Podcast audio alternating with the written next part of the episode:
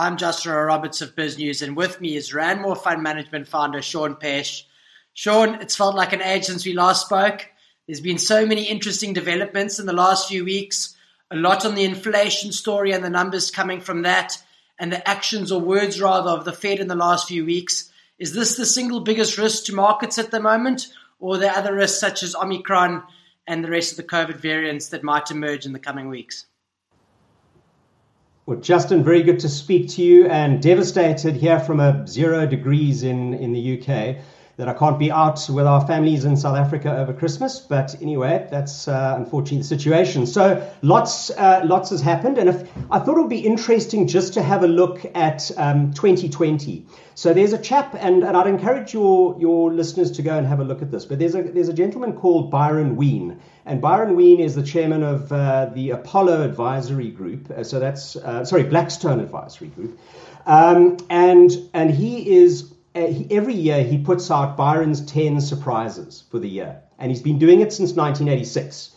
And what he basically does is he puts out 10 surprises that to everybody just seem ridiculous. And there's just no ways that is going to happen. But he's obviously been successful enough. And that so often what is, what is unexpected happens that he still does it some 25 years later. Okay. Um, uh, sorry, 35 years later. Anyway, uh, so so let's just take a look back and say what what what did he say were his surprises? Was going to be his surprises in at the end of last year? I mean, he said that the economy would develop.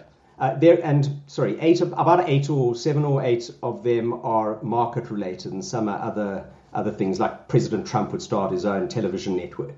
But the success of five and ten vaccines would allow the US to return some form of normal. That's largely happened. Okay, the Justice Economy uh, Department softens its case against Google and Facebook. Well, that hasn't happened. The economy develops momentum on its own, and depressed hospitality and airline stocks become strong performers.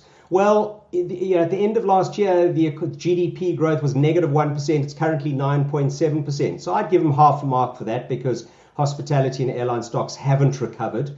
Um, unemployment falls to 5%. It was 6.7. It's now 4%. I'd give them a mark there. Uh, Federal Reserve and Treasury embrace modern monetary authority. Give them a mark there.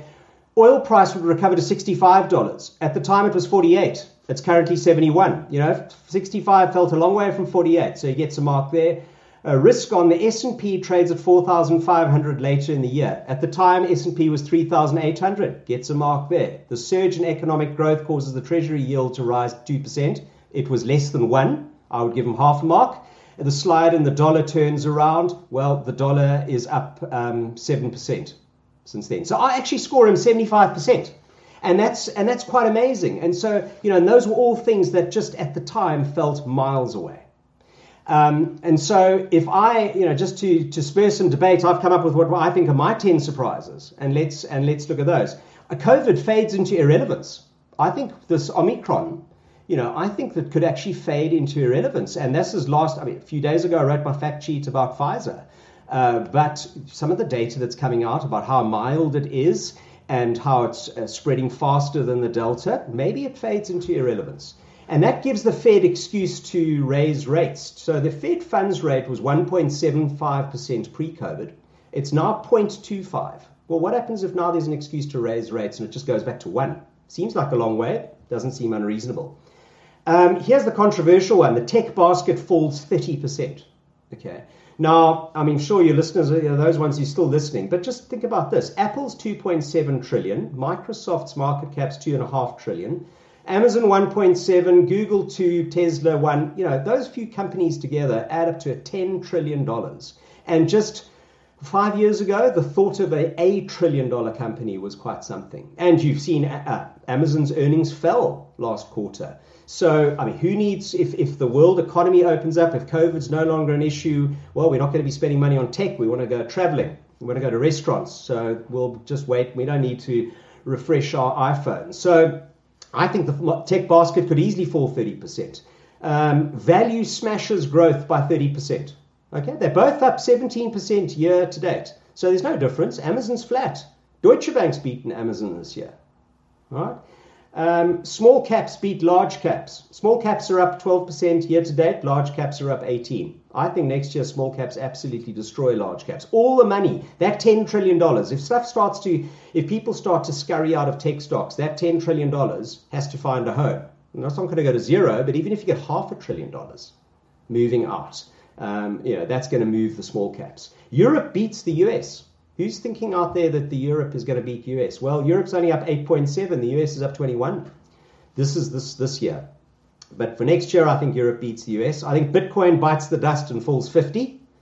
Uh, I think inflation actually falls because COVID fears dissipate. Some of these other commodity prices start to soften. And now that everybody has, is talking about inflation rising and the Fed's taken away transitory uh, inflation, I think, uh, could fall. The dollar falls 10% and oil price hits $100.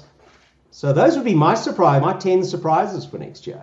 Um, and I think the lesson that we should all learn from Byron's experiences over the last 35 years is that is that the unexpected happens. So expect the unexpected. And if you sitting in tech stocks and think that last year's next year is going to be just like last year, well, you never know. You could be in for a nasty surprise.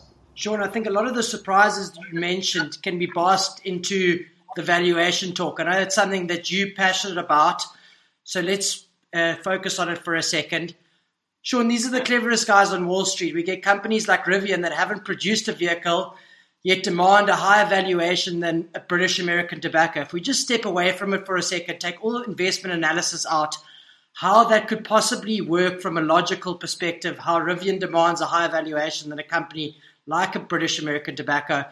Are people like me and you crazy, or is the world just being turned upside down? What is happening right now?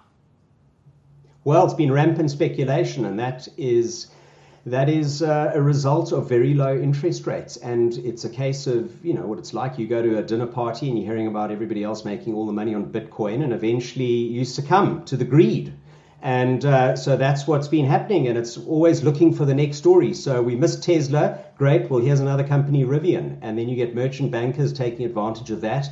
You've got derivatives, so you've got people sitting at home, new entrants in the market. They buying geared products in the form of options, um, and and off you go. Uh, and so I think it's largely greed. But then what happens? I mean, you know, let's just see who the casualties are. I mean, the market's only down a few percent from its highs, but people are wrongly positioned, including hedge funds. You know, you look at the Goldman Sachs VIP index and some of the names in there. I don't even know what some of half of those companies do.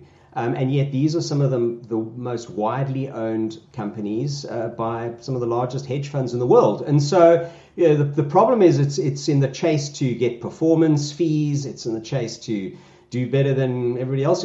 Greed drives it, and greed has been facilitated by lower rates. But as soon as the party ends, and uh, and then you look down. I mean, you saw company DocuSign fell 42% the other day. DocuSign. So yes, great product, you know, that you can sign agreements electronically, but what's to stop Microsoft doing that or Adobe or Google or any of these these these companies? Uh, but it's still worth 27 billion after falling 42%. So this is what happens when you have low rates. But um, the party is ending for many of those companies, Peloton and Zoom and a lot of those stories that were last year's stories. Um, we still people are still holding Zoom meetings, people are still pedaling on their Peloton bikes, but the prices ran too far. And so at the end of the day, it's what does the company earn and what is it worth? And that's what we're going to fall back to. And that's why I think a lot of these tech companies, they're great companies, but the prices are just too high and everybody owns them. Um, and uh, so, yeah, that's what I think is going to drive it. And sorry, importantly, Justin, conditions are not improving for these companies. You know, Apple has warned its suppliers that things are slowing down. Amazon reported negative earnings last quarter. And when conditions deteriorate, prices fall. It's that simple. Sean, the S&P uh, 500 for the last three consecutive years has increased by around 25% to 30%. In the last 50 years, there's only been one period of four consecutive years of double-digit growth. Are you saying that this party has to come to an end soon. And if we have to be honest and take a step back, these indices have been increasing only just on the fact that the big, large cap stocks have kept on increasing. There is a lot of pain underneath those big, large tech names. There is, there is indeed. And if you look at, um, on some of the charting packages, you can find advanced decline ratios, and you look at the the number of stocks that are advancing compared to the number of stocks that are declining. You know, the number of stocks that are declining, there's a lot of pain under there. Um, underneath the hood. And so, um, yeah, it would not surprise me. I mean, of course, the problem is after three consecutive years of double digit returns, you become complacent and you think next year is going to be just the same. And it's at that point when um, when it's actually quite the opposite. And so, how many strategists out there are saying Europe's going to beat uh, the US next year? I, I, don't know. I mean, probably not many. Um, and and that's what I always find so so fascinating about Byron's ten surprises. Um, and so position yourself. for Position. So I, in terms of positioning for next year, just say, right, well, how's my portfolio at the moment? What uh, what happens if I'm wrong?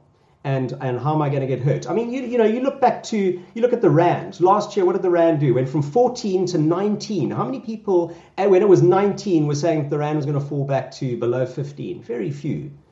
And so it's really quite an important thing to just stand back and go, what happens if my portfolio, you know, what under what conditions would my portfolio do badly? And if I am full of tech companies and growth companies, uh, you know, you you only position for one outcome, and if the other outcome eventuates, well, then you're in trouble.